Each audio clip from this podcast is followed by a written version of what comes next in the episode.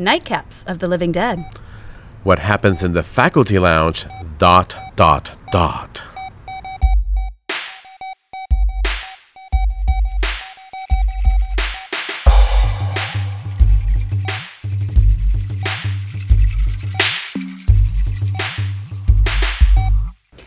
Everyone. We are recording another episode from fabulous Palm Springs, California, where G and I went on a hike of horrors today. yes. Oh my gosh. So we went with, you know, with the best of intentions of hiking this mountain that overlooks Palm Springs. it's right behind the museum where It's- the Forever Marilyn statue is. Yes, and it was perfect weather, and it was shady as fuck. Like there was mm-hmm. shade and not that intensive sun that you can get. We have So our water like- bottles. We are like- just best intentions of enjoying nature. And so we start trekking up that hill, and all of a sudden we just like see this creature, this mythical creature, He had a really good eye. He saw this ram, this big sheep, bighorn sheep. bighorn sheep. Yes. G saw this bighorn sheep just staring at us, and he was blending in. So he camouflaged with the rocks and the mountain. I mean, I know you see this in books, but to see it in real life, I just saw the little horns, and it was a really jarring sight. But he was a big boy, and he was staring at us. And yes, we're and like, he, well, uh, first he was staring ahead, and then he did like a Michael Myers head turn. Yeah. and like looked right at us, and we're like, "Fu- abort the hike. Uh, We're gonna we're just kind of backing away slowly, and it's just too much steady eye contact with an animal for my liking. Yes. and, and he's just he's big. And then I read that they can chase after you at 30 miles per hour. Yep. they can go that fast. Yep. And we're like, fuck this. Nope. And we turn around, and then the horror gets even worse. Well, I told you, I said, well, it's one, it's one guy. He's like, no, I, it's one too many. And I'm thinking, I said, okay, if we see another one, we shouldn't venture any further. So we just turned to go to a different direction. Kid you not, there are 15. How far away were they? They were really They were like at the bottom of the hill, and they were like, That we oh, had they're just began climbing. Yeah. And we're just like, okay, we're going to get chased by a fleet of rams. it was it was wow. It was like we the invasion of the rams. And then We're one was an albino. I saw a white one, and we took pictures, and we were counting this. There were 15 of them. And then they like they lurk. But we know they can move fast, like you said. So then we were like tiptoeing our way down the hill. We're like aboard the hike. We're gone, we're going gone. to the car. We're going to a different hike. So yeah, we, we went up So another mountain and less nature there. Some ants. We can handle some ants. Um, also, we are coming to you with a '90s classic. Yes, and it's also its 25th anniversary. Happy we are, anniversary! We are talking about Robert Rodriguez's cult classic, the 1998 horror sci-fi comedy The, The Faculty. Faculty. Written by none other than Kevin Williamson, who is known for, of course, having written Scream and a TV series Dawson's Creek and Vampire Diaries. He's a fabulous gay screenwriter. He's legendary, but And- but and also Robert Rodriguez. It. I totally forgot that he directed this, and this is a very underrated film. It is not a deep film. It's not even that good of a film, but it's a fun film. You go back, you rewatch it. We were cracking up. We got to watch it together, and we were just dying because there were some lines of dialogue that were so brilliant and witty, and then others that it was just showgirls camp. yes. Super camp. Well, it, it it really shows that at the time Miramax, they mentioned the Weinsteins. Mm-hmm. They had this formula they wanted to replicate. They wanted to hit the same thing twice with Scream. Yeah, because there's no imagination. They're just like make yeah, it like, scream again. Make it scream. So we could see like the studio notes. Like we want this because Scream had this, Mm-hmm. and so forth. And this is, I think, Kevin Williamson had done Scream. He had done I Know What You Did Last Summer, which was also a huge success. I loved it. Um, then Scream 2, and then he was working on this. Mm. Um, and now we know why Robert Rodriguez directed the Stab, the, f- the film within the film in Scream too, because he was Which working on this at the, the same best time. part, in my opinion. Yes, this was just awesome. Uh, you know what? Jada was in Scream too, yes, right? she's watching the Robert Rodriguez Stab. There is there is so much meta happening. There's so much full circle happening this week because we have Britney's memoir, we have Jada's memoir. I am learning way too much about these people's personal lives without seeking it out. I feel like I've read Britney's entire thing just by just clickbait. Like I feel like I see little Yeah, blurbs. I'm and like, it- what's happening with you, Britney? So the release of Britney Spears' memoir, "The Woman in Me," this past week, kind of you know put the spotlight on the late '90s, early 2000s, which is when she was at the peak of her career. And so coincidentally, um, it is not only the 25th anniversary of the release of The Faculty, it is also the 25th anniversary of the release of Britney Spears' hit single "Hit Me, Baby, One More Time." So they came out like All I can do is imagine you with like the little fluffy pom pom pigtails with this. yes, and you know the the very famous music videos, high school setting. Oh, it was it was a moment. I mean, this established what it was like to be a teenager in the late '90s. yes, and so we kind of found out that the, the, they were only like I think a few weeks apart, the release of the single and the release of this movie. So people went to see this movie. They were listening to Britney in her in their Yeah. cars. Yeah, So I was a senior in high is- school when this movie came out. yes. 1998, people, we're going back in time. And uh, you know what I noticed the most from this movie? Mm-hmm. There are far too many bad bangs in this, and not sexy bangs. I mean, it's a horny movie. It is a very horny movie. Everybody is just hot for teacher, hot for the students. The there's power dynamics. It's it makes me uncomfortable. And the some things are kind of hot. sexualities within sexualities for Yeah. Clea Duvall. It's, It's- like very interesting. right? Um, but I mean, the bangs. Every single woman had bangs. We had Bettie Page bangs. We had like Janeane Garofalo bangs. We had um, Josh Hartnett. check this out, guys. So, notoriously, Josh Hartnett is known for the hair that he had in this movie and in, in He Halloween looks H2O. like a mental patient, and he's a hot man, and he has a jagged ass haircut. It is so frustrating to look at. So what's hilarious is this is concurrently with Halloween H2O. These two movies. So Halloween H2O is technically his um, film debut, and this is his second movie, but they were actually filmed at the same time. So it turns out it was his idea. He went all method, and he wanted to say his whole thing was like my character cuts his own hair, and he's a rebellious teenager, and his role in H2O is similar to this role. So he was cutting his own hair for both roles, and the producers were pissed. They were so pissed they almost fired him from both movies. Oh, they're both would've been they're both Dimension Miramax movies, Hmm. and but he prevailed. He won the battle, and he got to keep his insane haircut. But I guess nowadays everyone had a weird haircut in the late nineties. Yeah, I- the entire cast looked like they were just cutting each other's hair. It, it looked really bad. Like even Fa- Famke Janssen, who is a stunning woman, I don't The know bangs. which way her hair was going. It was, and they were stringy. Nobody had dry shampoo. It, the hair really threw the me off in was, and even Piper Laurie's hair. Yeah, her she had like was a helmet whole head. like all of she had curly hair at the beginning, and then she had like had like um a blowout. a blowout, like an '80s blowout, and shoulder pads. Yeah. It was interesting. So I think this is all Miss Drew Barrymore's fault because Oh. Drew Barrymore became so iconic in the opening of Scream, and of course she has the bangs. Oh, that's she true. bangs, she bangs. so another late '90s classic. Or Ailey Schushausen's? I don't know. Was it late 90s Well, early you're you're from Puerto Rico, so Yeah. you get away with mis facts. misfactoiding Ricky Martin. Um, but so yeah, so and I think even um, in the new Scream, the 2022 Scream, Jenna Ortega's character comments about the bad hair in the in the late 90s. Does she really? Yeah. Ah, that's my girl. Okay. She, comments on two things: the bad hair. Everyone had weird hair. That's what she said. Weird hair, and then the lighting. The movies were overlit. They were too bright, oh. which I thought was an interesting Yeah. observation. I think I had bangs at one point. I'm sure I tried out a bangs phase in my life. I just noticed that every single person, male and female, had them, except for Jon Stewart, but he had a goatee. Which is a whole other thing. yeah, no, I mean, so opening this movie, The Offspring. I mean, they just took me back to buying the Offspring CD. These 90s horror movies were known for their hip soundtracks. Yeah, you wanted to go buy the CD. You want to go to Tower Records, and, And I'm like, oh, this is all part of that plan, That era. right? here's the thing: this cast is bananas. I forgot a We're like, what? This person's in this? It was Rewind. amazing. John Jon Stewart is in this, and Bebe Neuwirth, Famke Janssen, um, Robert Patrick. Totally, he's the main character. For some reason, gone from my head. So it opens with him. He's doing this Friday Night Lights thing where he's like this very aggressive, roided and up it's football coach. fucking hilarious. He Yeah. flips over the bench.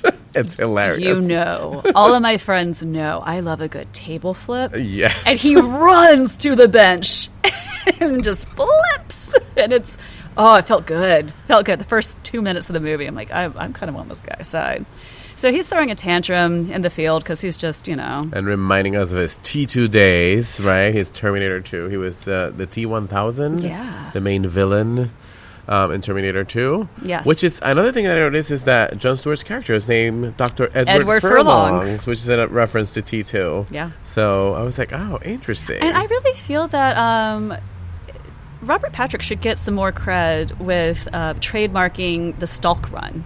Most serial killers, like there's the Michael Myers stalk. yeah. This guy, he does It's this like Tom the- the- Cruise. yeah. Yes. He, he comes at you and with such intensity. Which I guess Elijah Wood kind of replicates in that one sequence when he's running out of, and then he tells him, "Oh, you should join the football team." Remember? Oh, that's true. Oh, that's kind of cute. I like that. okay.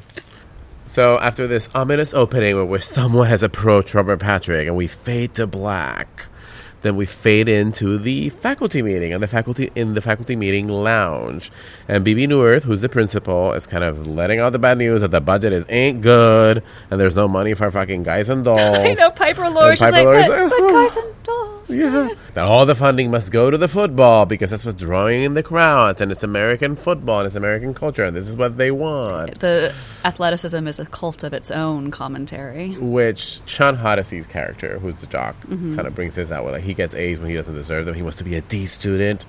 So um Bebe Neuwirth is kind of lamenting the fact that like, you know, we're slave to the man, to the capitalist society and our Her hands are tied. She doesn't give a shit. Yeah. She's, She's like, just fuck this, all the money goes to sports. And the lounge is really jockstraps. the lounge is really depressing too. There's an AC that says "Don't turn on," don't because you know you know it kind of sort of works. They're not going to replace it, but they're cheap. And, And, they're all like hot and with weird haircuts. Um, so that sets up kind of like our faculty, and then they're all leaving. It's like late at night. Like, why are they having a meeting in the middle of the night? and also for a school that doesn't have a budget, I I had to pause and ask G. I said, uh, "Is the this a are they? yeah, the, the school is massive and tri level. I've never been to a, a high school that has more than one floor. And this is supposed to be in Ohio. I don't know if it was shot in Ohio, but No, it was shot in Austin because of Rodriguez. but it's supposed to be in Ah, Ohio. okay. But I'm just But like- pretty rad high school. It looked very gothic. Yeah, I'm like, Anyway, hmm. So then Bebe le- leaves her keys behind, and she's, she's going to go back to her keys from her office. And we have this like creepy sexual harassment scene where Robert Patrick returns and wants a pencil. can't He's like, "Well, get your pencil." fucking pencil." I mean, she's kind of into it, and then she's like, Ugh, "I don't have time for this. Yes. You're, you're too slow for me. Like, do you want it? No. Okay, I gotta go." and so then we have this really cool. This is like the opening sequence where she's like, she like gets stabbed with the pencil. He's like, "I've mm-hmm. always wanted to do that," and he she scratches his face mm-hmm. and runs off, and the Marco Beltrami score blows up. Marco Beltrami was also the composer for the Scream movie, and so this movie has a very much a very similar score. And of course, this is probably the studio wanting to replicate Again, the success. paint by numbers, Yes. yeah. So it felt a little bit annoying. I was like, uh, and didn't you read that some of the score was um, from the Halloween H2O Yes, movie, which was remade? a he, he also did the score. repurposed, yeah. there's a lot of repurposing. um, and it feels you feel the influence of Wes Craven in this sequence. I think, like her running away. I get that too. Yeah, very Nightmare on Elm Street Yes, the shadows. yeah, And then, of course, she's trying to run away. Everything is locked. Piper Laurie's outside trying to help her. And then we have a, a reverse of the Jamie Lee Curtis and Halloween. The keys! The, keys, the She has to get her keys 'cause she Yeah. left them in the office. And can we talk about? I noticed several times in this film, and this also goes to H two O. At, at this point in '90s cinema horror, there was a lot of the face to face through a glass. Yes. Action happening. They did this in H2O when, she Yeah, fir- when, when Jamie Lee first sees Michael. It's a Yeah. very, and they use that in the trailer for H two O, and for this, there's a lot of talking through doors. Yes, I noticed that too. And also, once she is, met, which is really a really good suspense moment, where she in the last minute manages to get out and lock the door back in. Mm-hmm. Um, then we get this like, "Here's Johnny shining" frame. I was about to say, I think it all goes back to yeah, Jack through the door. So, and huh. so you know the in typical meta horror fashion late 90s fashion which of course was started by scream by wes craven um, there's a horror movie reference a minute in this thing Mm-hmm. right and then of course as she turns we get piper laurie giving her best carrie mama look it's not only mother from Carrie, but it's mother from Psycho as she gets she stabs Bebe Neuwirth just like Janet Leigh in the shower with some scissors. So another more movie references, right? But I think it's kind of fun, and I know this is very dated now. Yeah. the other, the, the there's constant referencing, Mm-hmm. and you know appears in the dialogue later on where we have Clea Duvall kind of explaining the history of pot of like Yeah, invasion of the body snatchers. Like she and is very on the nose. Just Yeah. talks about the plot of body snatchers, trying to tell the viewer maybe this is going to happen at the Yeah, end of the movie. It's kind of lazy. Again. I, we're shitting on this a little bit. It's a really fun watch because of the dialogue and the overacting. And I think Robert Rodriguez knew in the future it was going to be like a pulp pulp I think he brought the camp. To He it. did, yeah. Um, and he understood. Like I think whereas Wes Craven brought lev- gravitas and like the pain of real loss and horror in the Sydney story. Mm-hmm. Like even though it's a horror comedy, you feel the heaviness of death, and that's Wes Craven's ingredient into the the with Kevin Williamson's like more comedic. Uh, Yeah, he comes with the quips and really witty one-liners. And I remember at the time when I was a teenager, Entertainment Weekly would have all these reviews saying, "Oh, the number one thing that I complain about this is that teenagers don't really talk like that." And we're like, "Of course, we don't want to hear what real teenagers Just have to say." like- yes. I mean, we have euphoria for that. Today. yeah, we want the Gilmore Girls. Everybody talks like like David Mamet kind of stuff. We want Yes. that. We want And- fast and that, communication. And, and that was his style. Like he, of course, um, Kevin Williamson went on to create, or I think has it already come out at this point? Um, the hit TV show Dawson's Creek. Oh, yeah. Which again, the it's teenagers, all played by thirty year olds. Sound, you know, they don't sound like real teenagers. Exactly. And I that was one question I was gonna have for you when I was watching this. This is also when we were teenagers. Mm-hmm. When you watch this, this is not what our lives were like. This is clearly a fantasy, Oh, an yeah. escape. very even now it's just really fun. It's just a different world. And and i that kevin williamson world is very cozy and comforting and just not realistic in any way. I even saw a clip on instagram. Somebody uh, put oh my god dawson's creek didn't have budget for snow. And they zoomed in on pacey just walking around these white sheets on the set. It's just a strange world. It's kind of half-assed which is awesome. And I think that's that's what was that was what the culture was like, right? It was, a, and uh, everybody exited through a window yes. didn't know one person in my entire life to do that, but in Scream, Dawson's Creek, and in this movie, everybody is like coming in and out of windows. You know what started it? It's a reference to Nightmare on Elm Street because it was Johnny Depp, the first guy who crawled through a Oh. window, Oh, interesting. and that created the trope. And I think on Doogie Yeah. Howser, his best friend. Oh, that's right. Yes, I remember the pilot and Yeah. everything. Yes, and then we get the title card, the faculty, A very it's- 90s satanic font. Um, and of course, we have this crane shot establishing the high school setting. Again, they could have carbon copied that from Scream as well. Um, Mm-hmm. Bad course- boy, bad boy Josh Hartnett swings into the parking lot with his Yeah. muscle car. Like, Ooh, baby's here. And then fucking Elijah Wood is in this movie. We're like, what? We squealed. We went, oh, baby. He's so itty bitty. He's I little in this. And he plays the Anthony Michael Hall nerd character in this whole Motley Breakfast Club. And um, also during this movie is when he got wind of the Lord of the Rings audition. Yes, that's what I heard too. He was cultivating that. Frodo energy. um, and of course, he had been a child star. He had been in what is it, The Good Son, and all those And child uh, movies. The War The War. with Kevin Costner. Um, so yeah, we get introduced to the to the to the kids with like title cards of their names, which I thought was very MTV. And- Weird. And their It's like, names okay. are so. I, like, this is why I don't feel like Kevin Williamson really wrote a lot of it, or he, he what you and I Oh, discussed. okay, yes, he so- doctored the script. So yes, that well, um, the studio um, had bought this screenplay written by these two guys. They brought Kevin Williamson in, and they wanted him to direct it. It was going to be his directorial debut. Mm-hmm. And they're like, "Come on, take the script, rewrite it, make it your own, make it make it scream, screamify it." And so he did. He took the screenplay, he rewrote it, but he was more interested in directing the screenplay that he had just written, which is Teaching Mrs. Tingle, which was originally titled Killing Mrs. Tingle, but because you know high school shootings were starting to happen at the time, Mm-hmm. the word "killing" was deemed a little too strong, and they really wanted the movie to be PG thirteen.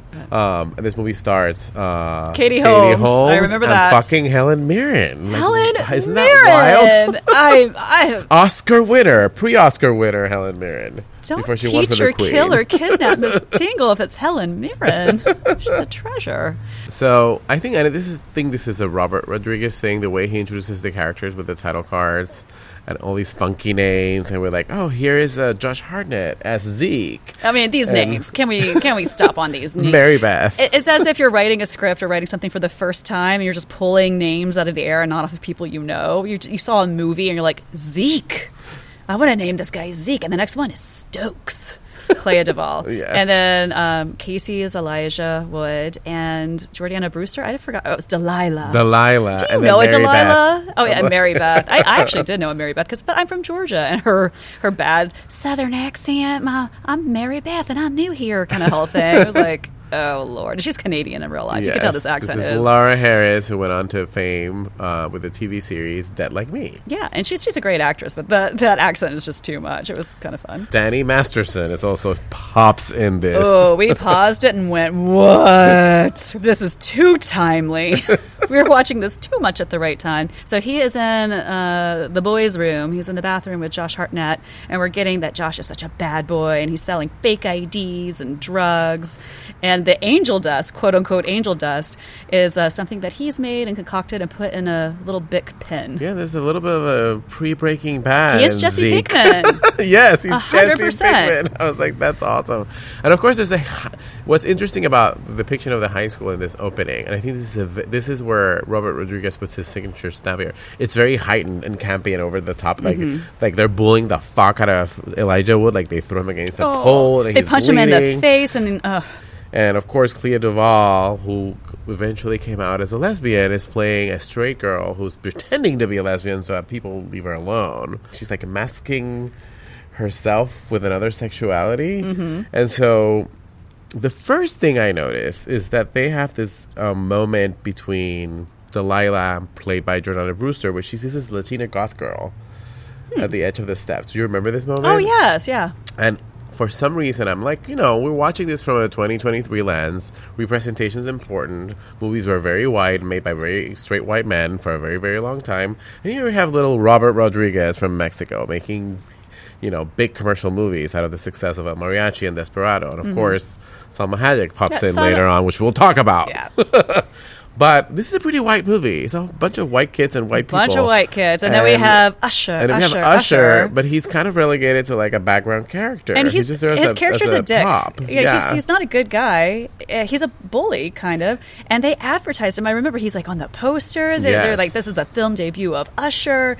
It was a bit. It was marketed. this was- this he was, was- the token black guy, which is super Which is there was a the thing in a lot of these movies. There was always one black person. Of course, Jada Pinkett and Omar Epps comment about this at the beginning of Scream 2 Mm-hmm. Um, but like in Scream Three, they had the one black guy. They put him in the poster, and his role is not that big. Yeah. So it's like, oh, we're being inclusive a little bit. and so in H two O, it's LL Cool J. Yes, and then in Halloween Resurrection, It's the Busta sequel, Rhymes. it's Busta Rhymes. I mean, so they kept doing this silly thing where it's like we're gonna bring you know African American pe- actors into this, but they're not giving them meaty parts. They're still relegated to the edges of It's the a bunch of studio execs doing coke, and there's something on in the background. They're like, "Oh, him, Usher, yeah, yeah, that People guy." are gonna uh, see it because you know Rhymes, he's yeah." there. Yeah. So this moment with the Latina goth girl, who's just an extra, is that that's the role that Clea Duvall plays, and Clea Duvall, of course, is a white woman. I know she's a queer white woman, and we love her. She's a really great director now, but it's almost like they gave the part that would have been for a person of color to a white person. Hmm. I see that. And and Salma Hayek, who's in this movie because, of course, she's Robert Rodriguez's um, like muse. That Penelope Cruz to his Pedro, Mm-hmm. right? And so, sh but she's playing a character that was clearly written to be a white woman, like it's Mrs. Harris.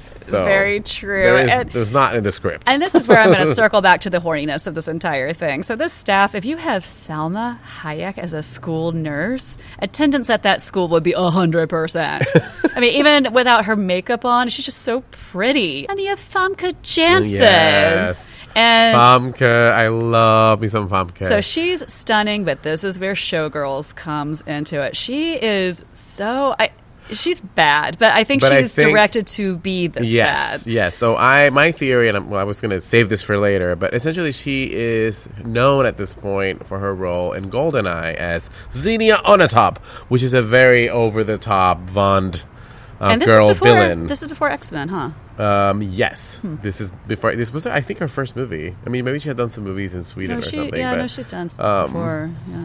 but she's known for that, and I think they wanted her to do the exact same thing here. And so I, it's either Rodriguez geeking out, let's be let's be campy. I think he's bringing in the camp. Yeah. He's like he's not taking this seriously. He's like this is gonna be a fun campy ride. Mm-hmm. So they present her as like you know she does she's like the the meek librarian, right? Mm-hmm. Um, the the English teacher, and then she turns sexy hot bot. and and flirts with Josh Hartnett by the car and the condoms and all that shit. Mm-hmm. And so and then when she in the car towards the end, she's basically playing Xenia Onatop from GoldenEye Mm-hmm. with her scissor legs. We go back to the faculty lounge where we were introduced to Famke and Salma and Jon fucking Stewart Jon in this movie. Like what the hell? I was happy. I was just happy to see all these people that work at this high school. It's like this is the most amazing faculty ever. So this movie's, you know, not only giving us horror movie references, but also like teen '80s teen comedy references with things like Set, um, St. Elmo's Fire, Breakfast Club, and Pretty in Pink. All those like all those angsty teens It's from giving the us '80s. the, the room to laugh, not to take this too seriously. And it, it gives us that space to laugh and scream because after Piper murders Bebe with the, the scissors, Piper, who was like a meek little musical theater department chair, comes to the office the next day with a whole queer eye for the straight guy makeover. She has a blowout. and her- shoulder Her hair is done and a steady gaze. and a fabulous scarf. It's Yeah. just a- amazing. She's sexed up. Um, And then and then uh, Robert Patrick says, "Oh, you look pretty today." Again, sexual tension is abounds with every I know he's like everybody. sexually harassing everyone. Planet Sex. so, um, And so before we move on, they, of course, just a little quick moment to go back to Laura Harris, who plays the southern newcomer, Mary Beth. She was giving me, you know, Alice from Nightmare on Elm Street 4 and 5 vibes. With a mix of Laura yeah. Palmer. Yes. Yeah. With a very Sheryl Lee. very then- blonde, innocent, but could be And of something course, sinister. yes. Ex- oh, oh, I'm not going to give this away. Don't do it. Okay. And also to just real re- to reiterate the dynamics of the, these teen peer groups, the high school cliques. Jordana and her boyfriend, the jock, have this really clunky dialogue. It's that very stereotypical varsity blues, which hadn't come out yet, but that I don't want your life kind of stuff. He's just like, uh, I like I like to read. I'm smart. I'm not just sports. And he's just like, sports is what you're good at, kind of thing. It's Yeah, the really jock with a, clunky. with a brain, with a, with a, the jock becomes artistic all of a sudden. Yeah. It's, it's kind of it took me out flipping of the it. stereotypes, which is a stereotype in itself at this time. So the, the entire point of that is just to establish they have an unhealthy dynamic and they're opportunists. Like she doesn't see who he is. They're unhappy together. They're just and of course, by the end of the movie, they have different love interests. right. They're not with the right people. So then we're introduced to um, Elijah, and he finds the little sushi piece, the sashimi, in the the He finds the sushi in the field. little sashimi bite. Um, and they Robert Rodriguez uses these dissolves to kind of reflect his loneliness. He's a lonely guy. In has his little world. camera and his vans. Yes, and he's like his, a little James Stewart from Rear jeans. Window. Yes, He's just walking along the football field alone. and yeah. runs runs into Dory from Finding Nemo. The Terminator creeps up on him, terrorizes him. He's just like, "What are you doing?" And Elijah's a little, you know, terrified. He's meek, and they both agree on what I like to say: "I don't run unless something's chasing me." Um, and then a quick bit about you were talking about how some of the dialogue might, might have come from the OG, the screenplay before Kevin Williamson came in or before Robert Rodriguez is both involved. One line that I noticed was like, "Get a fucking eye doc," like when um, Clea Duvall runs into Shawn Hatosy, um, which kind of, you know, of course, eventually they're gonna end up falling in love in the movie, but at the beginning they kind of hate each other because they're from two different worlds. She's a goth girl, she's a lesbian, he's a jock, and then of course they change. But I thought that line, which is like, "Oh, this would not go well today. This is such an ableist Oh, thing, oh, right?" yeah. Uh, we have the gems like, get out of here, you gutter slut. There's some good burns. So you know he brought his little snark into it. Um, so after this, we come and this is a very interesting. We go into this shower scene where Shawn Hatosy is going to have a shower. He just quit the football team, right? Oh, and so this is funny, y'all, because we were watching this and G went, oh. And I'm, and I'm just thinking, well, okay, gee, I, I know he's a white boy in the shower. What? And he's like, oh no, Nightmare on Elm Street. I went, oh, I thought you were, I thought you were getting into it for a different No, reason. No, but it's the Nightmare on Elm Street Part 2 Mm-hmm. when the coach who's like an S and into gay S and M goes to that shower. That's what it was reminding me of. But this entire movie has S and M elements in it. I mean, Yes. Famke and Josh, there is some sub dom Yeah, stuff in oh, all yeah, of their oh, sequences. yeah. So do a And- rewatch. But then once he's in the shower, we have the older professor lady come out, like the putrid corpse from The Shining, and give him a mm-hmm. hug. Hug me! They're coming for you! Oh. Blah blah blah blah. And, And then her scalp falls apart in his hand. Yes. It's just an ick super moment. gross. Um, then after this, we have this like epic um, sprinklers Robert Patrick shot.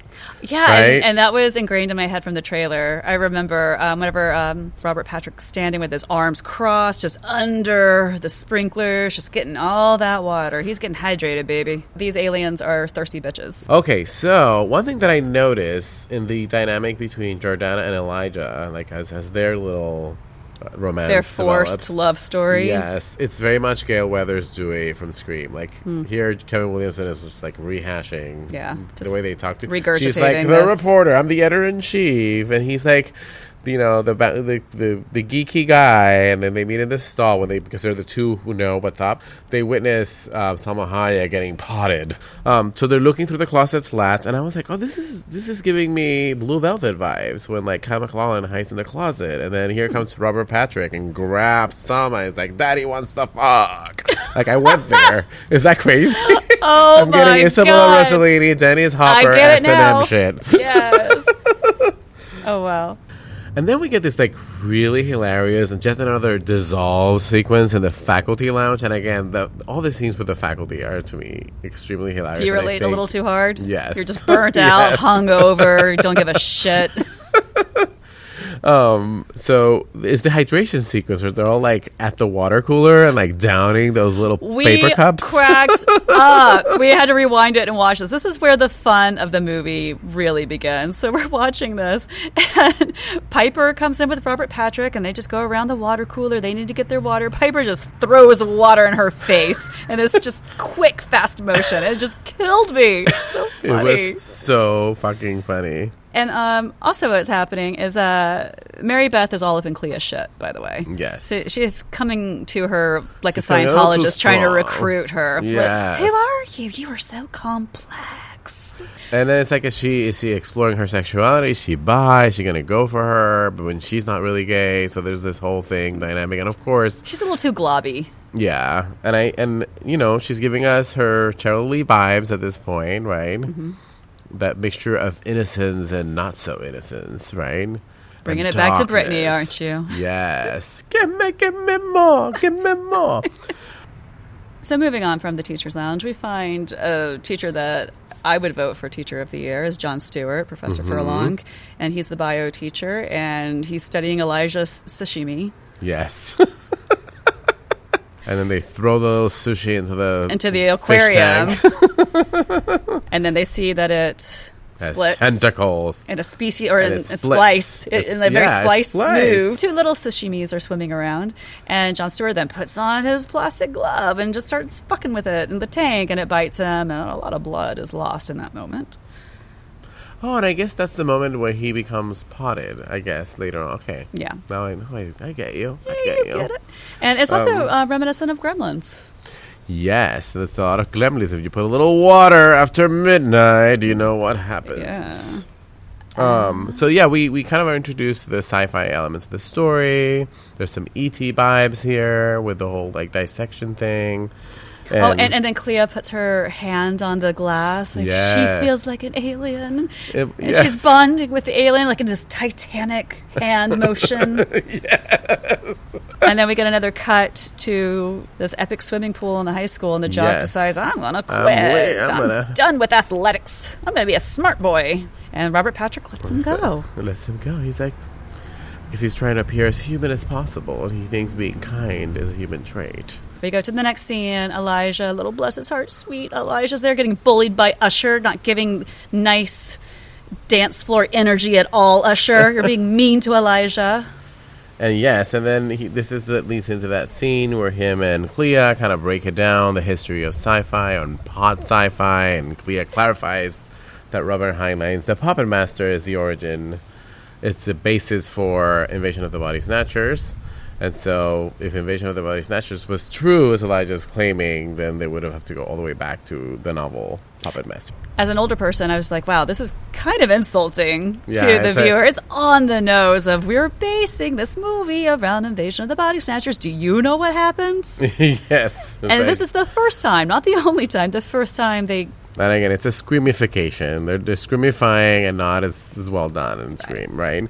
And then, of course, Elijah Wood is like, well, you know, instead of like attacking the White House, these aliens are sneaking in through the back door.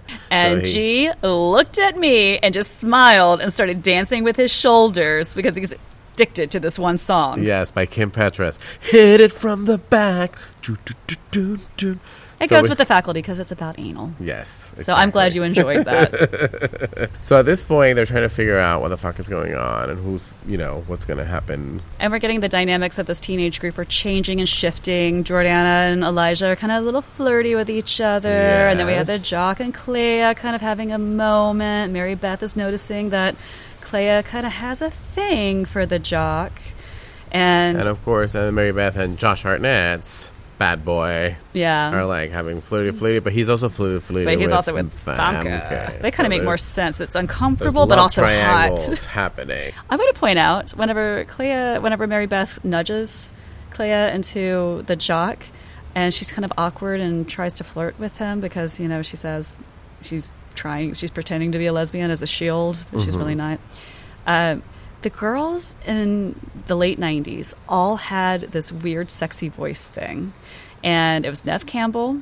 You know what I'm talking about. It was mm-hmm. Neve Campbell, a little bit of Jennifer Love Hewitt, especially Sarah Michelle Gellar, and Clea. Oddly enough, in this moment, is this marbled? Like I don't know what I'm talking about. It's not even a baby Jennifer Tilly. It's, it's. I, I just have a little bit of a mush mouth. I don't know. It's something weird. Oh, when she reveals to him that she watches the games and stuff like that. Yeah, Exactly. she's like, I'm not who you think I am. Yeah, and and it's funny because I compared that to now with Paris Hilton and Kim K with the vocal fry. Uh, hey Ah. guys, like, uh, yeah. Interesting. As we're talking about aliens communicating with each other.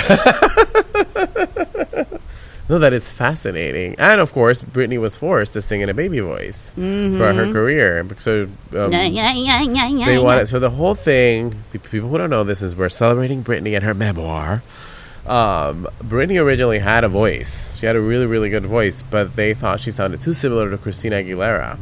And so her handlers, really has a voice. who really has a voice. Her handlers like, no, you got to be different from Christina because they were, you know, they were coming out at the same time and they, you know, competing. You know, they always pit women against each other. There's room for both.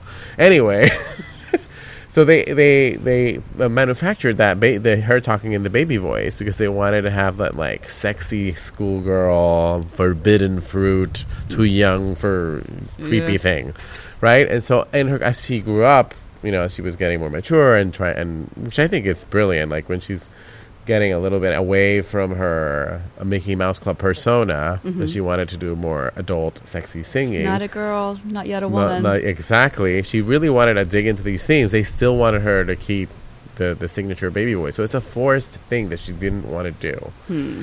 So after this, we get the right. We go into the Jon Stewart reveal. Like, no, uh, so.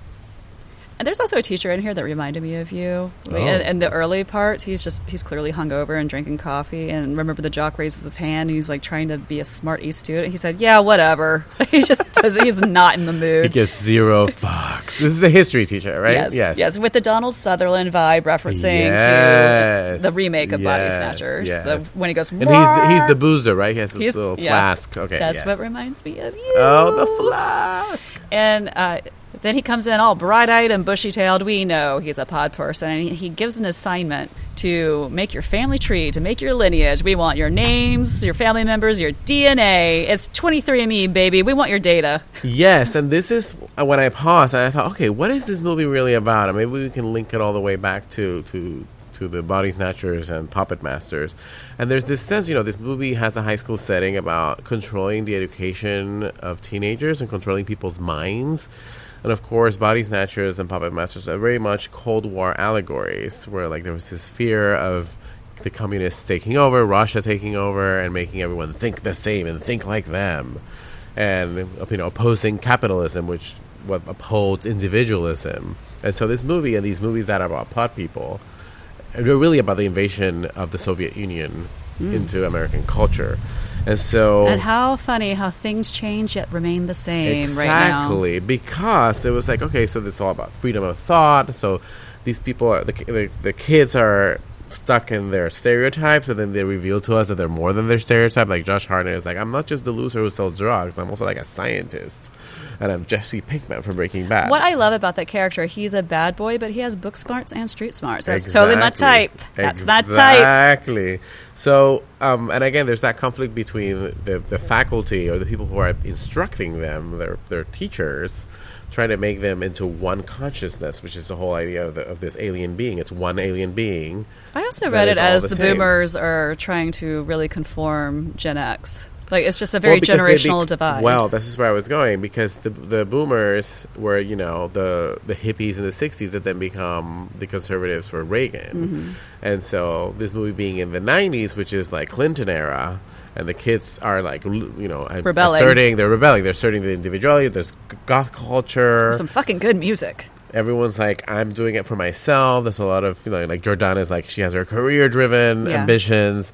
And so it's an era of strong individualism and high economy and strong capitalism. So then we bring back this, like, you know, fear of communism, which is not really kind of happening at this point in, in, in, uh, historically in terms of the world. It kind of reminded me of this thing that's happening right now where states like Florida and others are banning certain books that rewrite American history through the lens of critical race theory and through reparations and all this stuff. Mm-hmm. And you witnessed And this so- firsthand as a teacher, as a faculty member yourself, And- and, as a minority. Exactly. And so, I couldn't imagine being in your shoes. That sounds just so scary. so there was an element where like, oh, okay, so this there's this, this movie is so much about education and asserting yourself as a person, uh, differentiating yourself as an individual against the stereotypes and against society. I was like, maybe this is less about Soviet Union and more about these kind of assimilations happening within American culture through Mm-hmm. conservatism and through, of course, Trumpism, which we have right now. I went, I went down that route in this I very know. not deep movie. I was thinking that too. I mean, my next note is Clea's amazing um, burn of "fuck you, tit bags."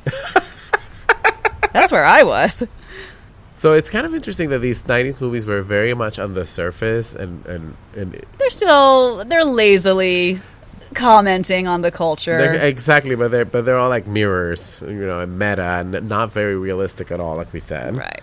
Um, so also at this point, and, and to go with what you're saying, so we, we start seeing shifts and changes, like physically. The the characters start kind of changing their looks a little bit or their behaviors. And if this were if this were a smarter movie, it would be to psych you out to think that oh, are they an alien yet? It, with better writing or editing, Mm-hmm. Which even. they do bring up in the in the, the Later. sequence with the thing sequence. But they should on, have done this now. We we should have had suspicion now of are you the same person? or Are you an alien? Are you a pod person? Because the teachers are pod people. What are you? It should have started a little bit earlier. Yeah, so you know, we pointed out that flaw in the script where they, when they really think that the the principal is the main queen bee or the main queen pod person, Mm-hmm. And we're like, we know she's not because we saw her. we saw her being turn. attacked. We know she's not the queen. Yeah, we know, we saw her being killed by um, Piper. So I was like, Piper would have been a better Piper red herring. uh, yeah. yeah, and so it was like, oh, that's a missed opportunity because we know that Piper was already a pod woman. And we she don't know could how have been she turned. she could have been the, the shadow that came upon Robert Patrick in that in that opening sequence. That's true. So missed opportunity, Missed lazy opportunity. screenwriting, spank Uh, you, spank you, Kevin. So we are, we're playing with the dynamics of a character shifting, and Jordana all of a sudden starts wearing glasses and a ponytail. Yeah, what the fuck was that It- about? It's the quintessential I'm an ugly girl. I'm a hot girl trying to be Betty? normal and ugly. No, like she's all that, remember? Like you wear overalls and glasses and have a, your hair in a ponytail if you're de- depicted to be like a poor ugly girl.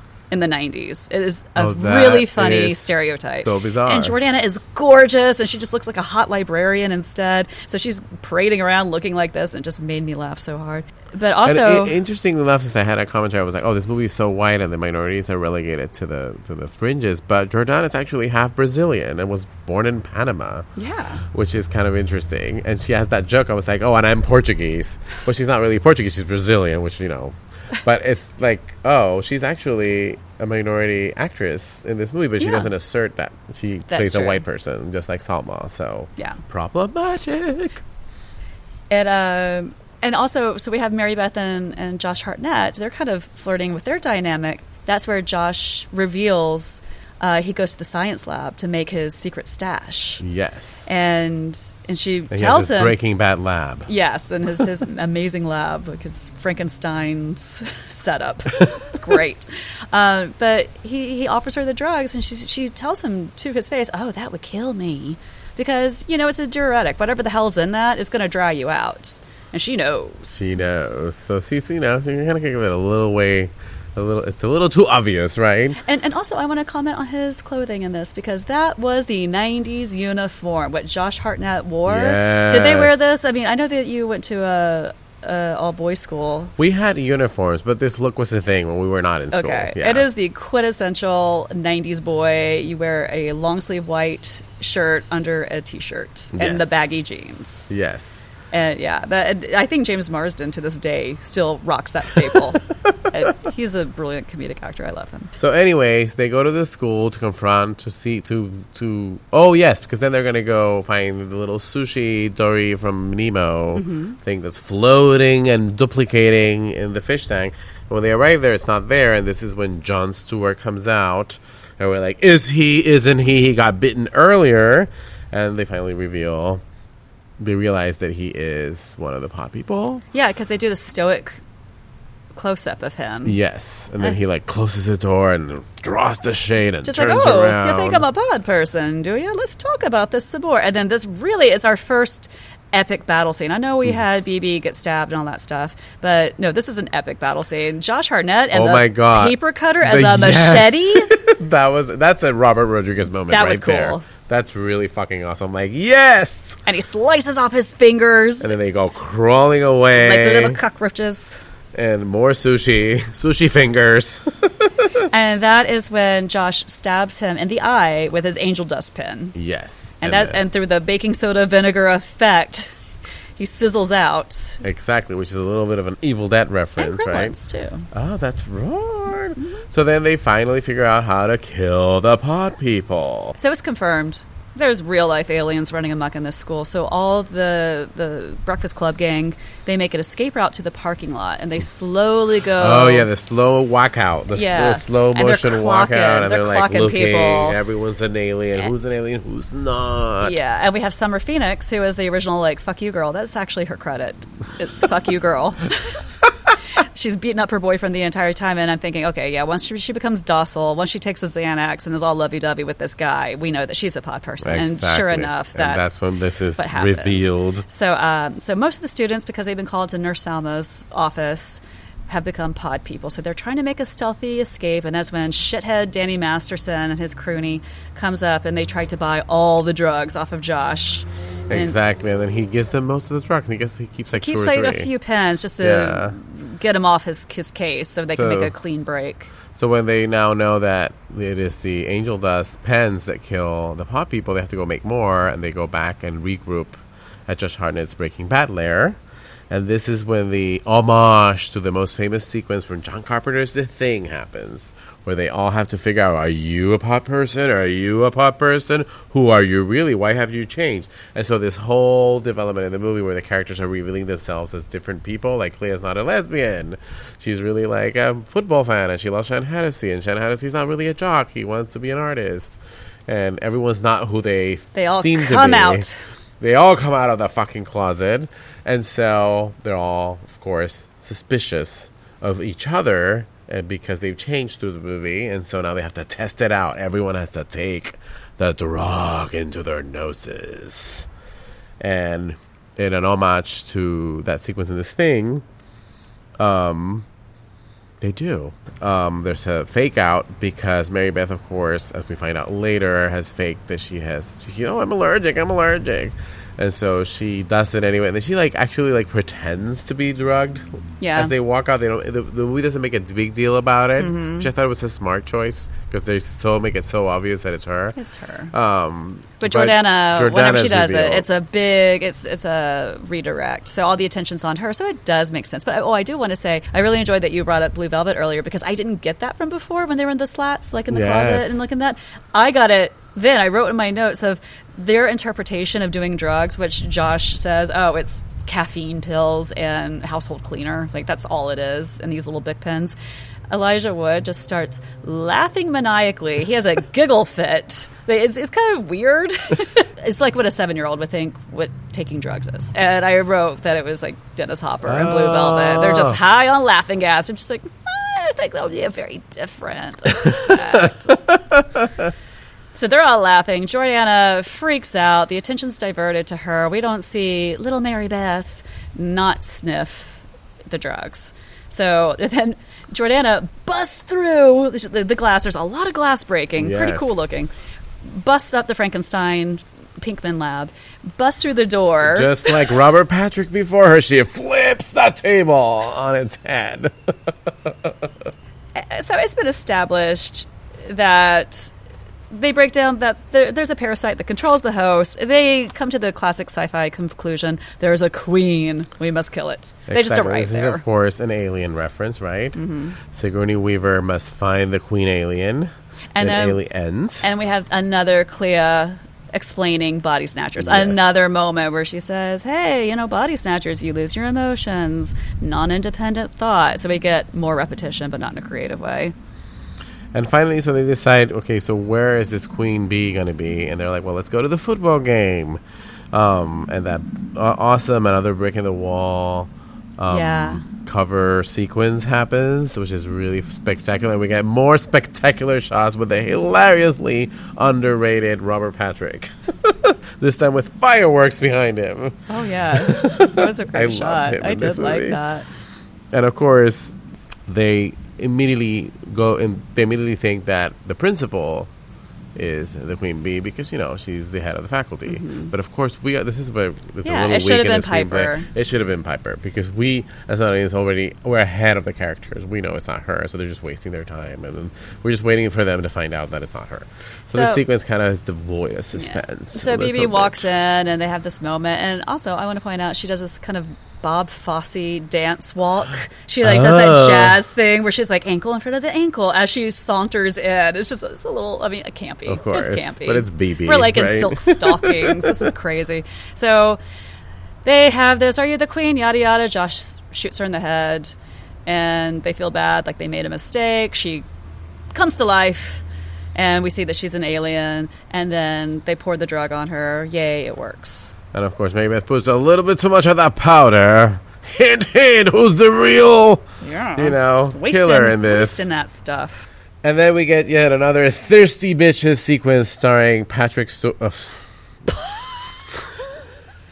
i would love patrick stewart in the rain okay, and then we get another fabulous thirsty bitches commercial starring Robert Patrick, where he's like the um ingesting the rain with his football team. oh yeah it's a rihanna video. Yeah, it is umbrella. like, all these Ella, everybody Ella, uh, uh. everybody's standing like the football players are standing getting the rain and robert patrick has his face up and we see the kind of the alien teeth and activity. That was us yesterday. We were so hungover. We're just like water! I felt for them. I was with them in that moment. And of course, we don't know if Shawn Hatosy has, has become converted to the pod people. So when he comes back, there's yet another through the glass, through the glass. Are you an alien? You've been acting weird lately. Uh, like a take the replay of the Piper Laurie Bebe Neuwirth Yes. scene from earlier. And of course, the same thing happens again. He is an alien. He's an alien. He wastes the last angel dust that they had. This was a little bit too uh, repetitious for me. Of come join the cult. We'll make you not feel pain. Mm-hmm. Like that happened with it happened every other beat. So the jock is telling Clea that like be with me and you'll be one of us and yada yada. And that goes with Mary Beth and Clea and I just I got so bored with that. Yeah, and I think there's there's of course they they, they hammer over that theme of um, no fear, no pain. And I'm almost like, is it a QAnon recruitment? Like I just went there. I was like, "This is a come come into our conspiracy theories, yeah, for sure. Come join our crazy way of thinking, and we all think the same." But the thing is, like, it, it's such a double edged sword because I feel like we do not have enough independent thought. And then we have people that go to the other end of the spectrum and they just will take one little detail and run without fact checking or doing their own work. yes. So. I I was a little bit more sensitive this time around to cult that- mentality, recruitment, Cult- yes. and and nobody being able to think for themselves. Exactly. And of course, this is leading up to the reveal that, oh, surprise, surprise, Mary Beth is the Queen Bee alien because she came from the South. She's Aladdin. exactly. And her bangs.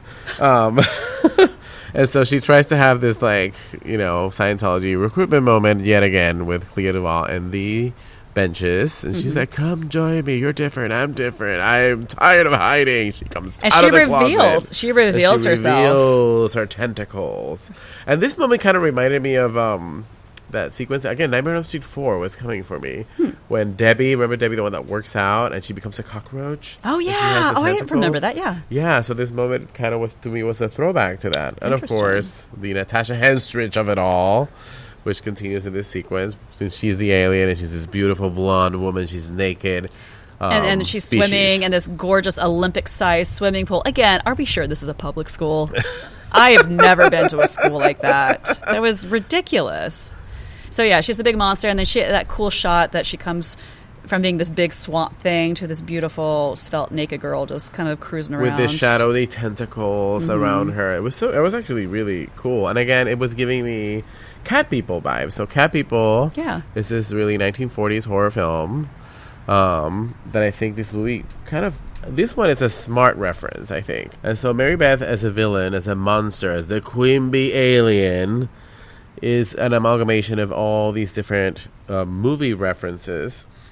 And she's a Lovecraftian figure, which is kind of interesting, right? With her tentacles, Mm-hmm. All right. and coming from another world. She's the Lovecraftian. Is she is she Cthulhu? Is that what is it? She's Zulu. Zulu. So she's Zulu with Sunin. Exactly. Yes. Got it.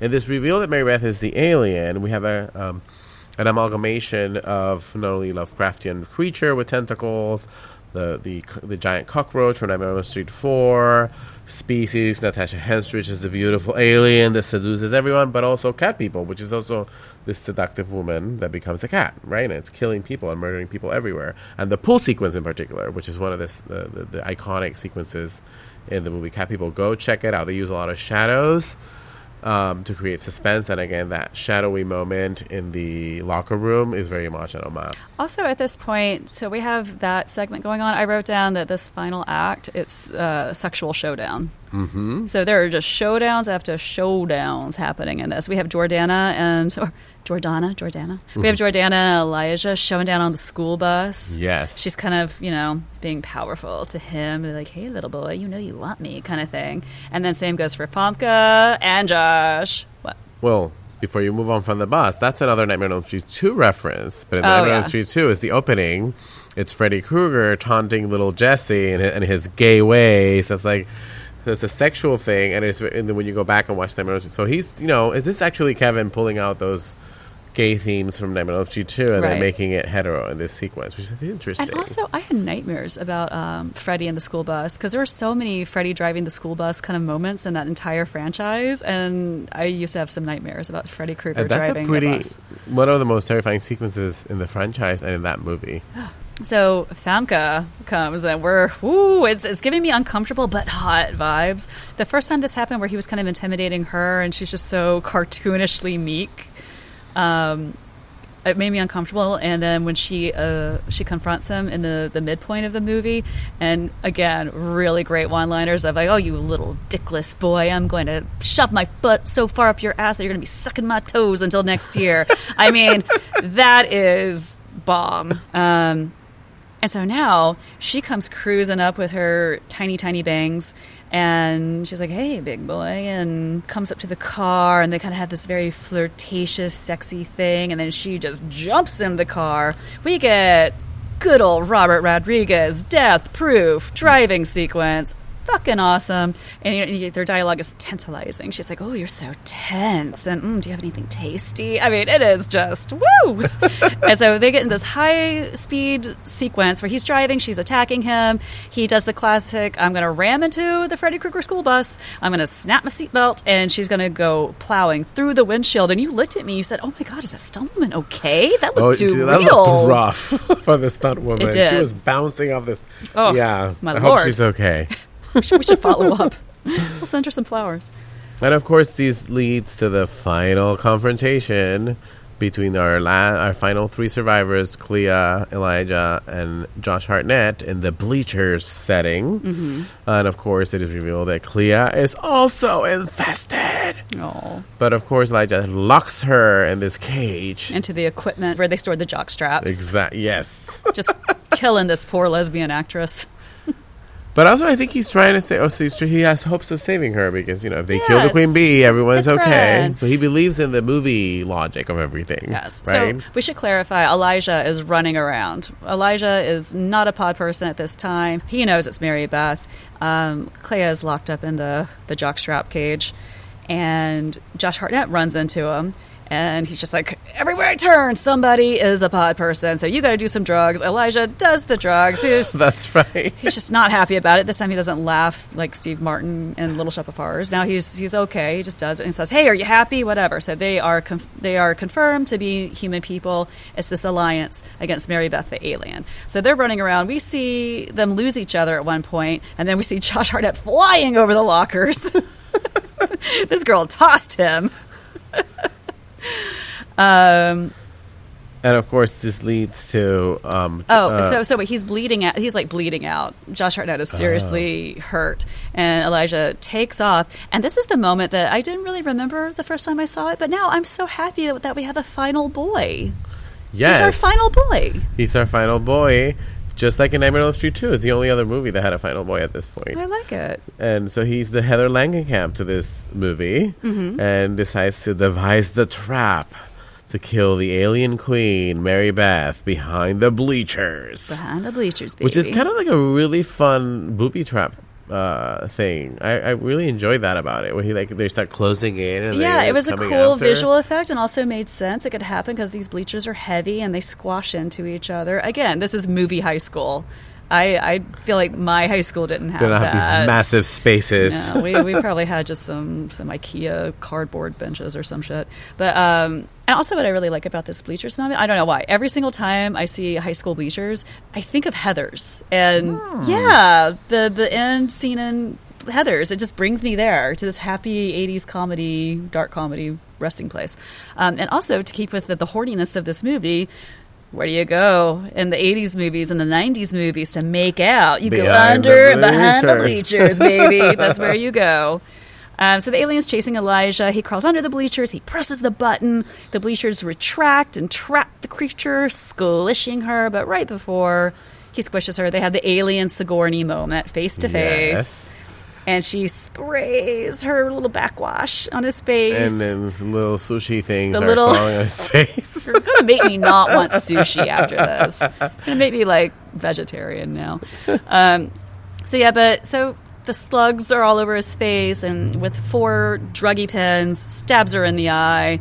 That does the trick, and then the things fall out of his face, which was kind of revolting. We both went. It was "Ugh." really gross. Yeah, and then we have to see it again, all over again, when he goes rescue um, little Miss Clea. Yeah, when she's And- ju- the alien check, like you good, you good, you okay, you're an alien. Yes, and of course, one last jump scare with Josh Hartnett being alive after being thrown over the cliff. Yeah, he jumps to the bleachers. the gate, scares the shit out of everybody. So then we get our title card one month later. yes, which I forgot about. I'm like, okay, here we go. Coda epilogue. So Josh and his May December romance is continuing. He's now playing football, kind of like Breakfast Club, Bender. Yeah, he's you know Dustin Hoffman in The Graduate, Oh yes, right? And Mrs. she's, she's just, Robinson. Just bookishly waving, and I don't know. It's kind of strange. I, I thought it was interesting that, that Josh Hartnett and Shawn Hatosy kind of switch roles, Mm-hmm. right? So he becomes a jock, and then Shawn Hatosy kind of becomes the outsider. Yeah, and they're And palling around, dating and he's walking around with Clea. Clea. And then I hate that. I hate this motif uh, that she changes her hair. She has different colored hair. She's wearing an ugly purple cardigan. It's the Sandy and Grease element. I, I really don't like the physical of oh I've changed. Just so I don't know. I hate it. Yeah, it, it bothers me. It's Goth just- goth people all over the world. they're not be going to go to J. this. Crew next week. There's no for goth a boy. representation. No. And of course, and then we end up with the th- three new couples, and the final one is um, Elijah and Jordana. So Jordana and Elijah make out, and it kind of has that that feeling of Yeah. she's kissing her brother. There's just kind of no So chemistry there. the- I don't like the, the couples that ended up together. the I do like the Josh and Famke, like, mm, uh-huh. But the, yeah, the reset of the couples is kind of like that criticism where horror movies kind of bring back the status quo at the end of the movie, and like We're just wrapped up in a tiny little bow. Like all the fun people that make the the rebels are squashed. So like Josh Hartnett, the bad boy. I don't want Josh to play football. It's he like, was you doing know, science Jesse and being become- badass and driving his car. Come on, Jesse Pinkman becomes like an you know, insurance agent. Blues. there was a very strong white hetero lens at the end. Yeah, I didn't like Clea's. It's like this is white people and their Yeah. couples and all difference has been eliminated. All rebellion has been squashed. So it's like it's in an ironic ending. Did the pod people really win? Hmm. Is everyone just like the same now? Right? So I don't know. Let me. I actually, I really enjoy that perspective because yes, they have the feeling of free will, but alas, They've conformed that- to white heterosexual society. There's Yep. no queer people at the end. There's no goth people. There's no it's Jesse Pinkmans. it's all like, oh, you're all in a couple. You're it's a bunch of people we'd see at the mall. Yeah. Which young people, the mall used to exist in the Yes. '90s. There was a hot, Hot topic. topic.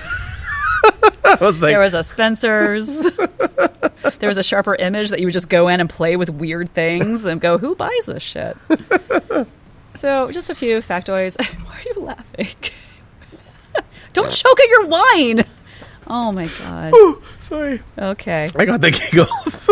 Uh, Did did you do some caffeine I powder and some Myers dish soap? uh, some factoids about this movie. Um, Tommy Hilfiger sponsored this. He he gave product. oh, He gave products to the costume department, and uh, they they also negotiated they'd have to be in an ad or something. I can't remember if it was a print or a television commercial, but that was negotiated in the contracts. oh, wow. Right. Reading a few reviews about this movie, there were some fun mishmash words back in the day. This remember back in the day in like the early 2000s when Entertainment Weekly was the end all be all of reviewing, and now we we turn to Hollywood Reporter and Variety. And I'm sorry if you read Deadline, Deadline has a typo in the headlines every other day. They misspelled San Francisco last week twice. Wow. So, um, Entertainment Weekly was the thing to read whenever you're reading movie reviews. And I've read so many fun words that these reviewers would come up with. They would call it a teen ploitation, Oh. and they would say cinematic cocktail. Just a mishmash of words. Uh, but anyways, this was a really, really fun. Again, we made it deeper than what it was, but it was a fun romp. I really enjoyed watching this with you. Yeah, and I think it, I think it's, it's a movie of its time.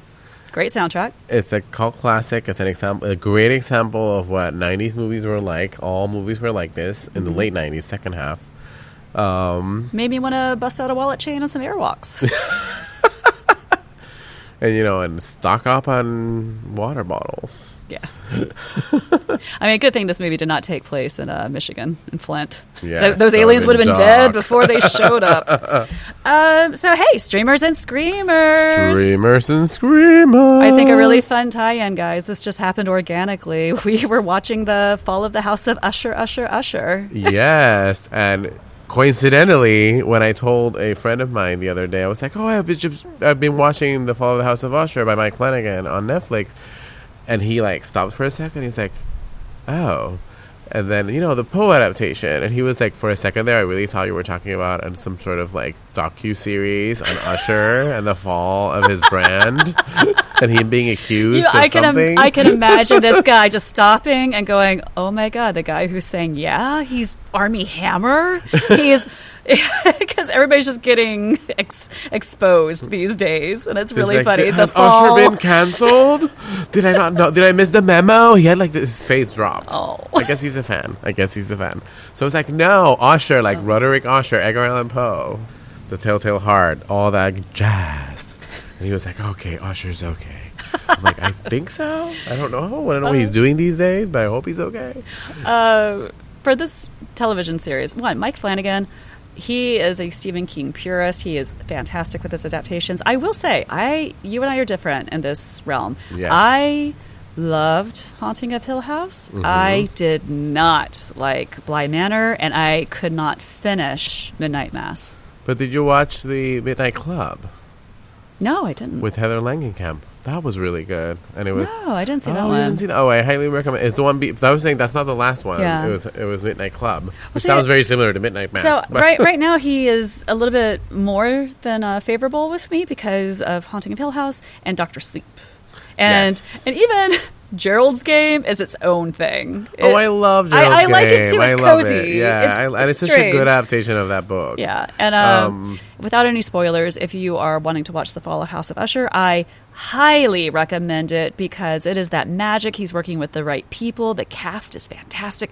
The acting is gripping. But more than anything, the writing. There was a monologue in the last episode that I was standing in my room clapping because it was so to- eloquently performed. And of course, this is fabulously played by the wonderful Mary McDonnell, who you know from Dances with Wolves, Battlestar Galactica, and the mom of crazy ass Emma Roberts in Scream 4. Just comes back We love her. But also, shout out to Kiele Sanchez, who co wrote this final episode with Mike Flanagan. And it was her writing debut. And we know her from From Kingdom. Kingdom. If you guys have not seen Kingdom with little baby Jonas Yes. and Jonathan Tucker and and. Kiele Sanchez, it's a gripping series, and I'm sure it's streaming somewhere. It's amazing.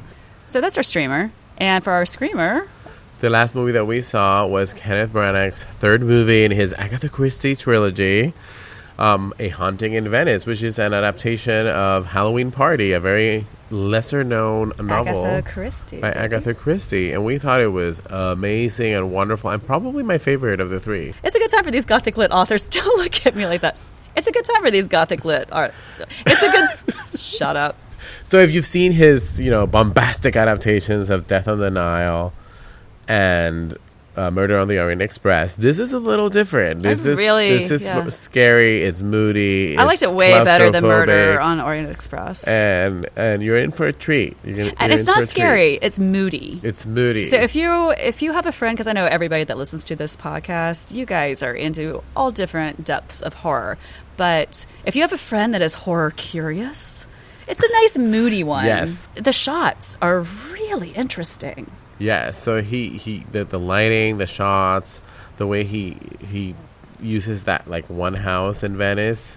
Of course, we have Michelle Yeoh, fresh off her Oscar win, Mm-hmm. playing a fucking psychic running a, a séance, Oh yeah, and um, Tina Fey kind of making a yeah. Tina Fey plays like the Agatha Christie Yes. character, which is fun casting. Kenneth Branagh and his Is the mustache. inspector? He, his mustache, I think, had his own billing. That mustache is a different contract.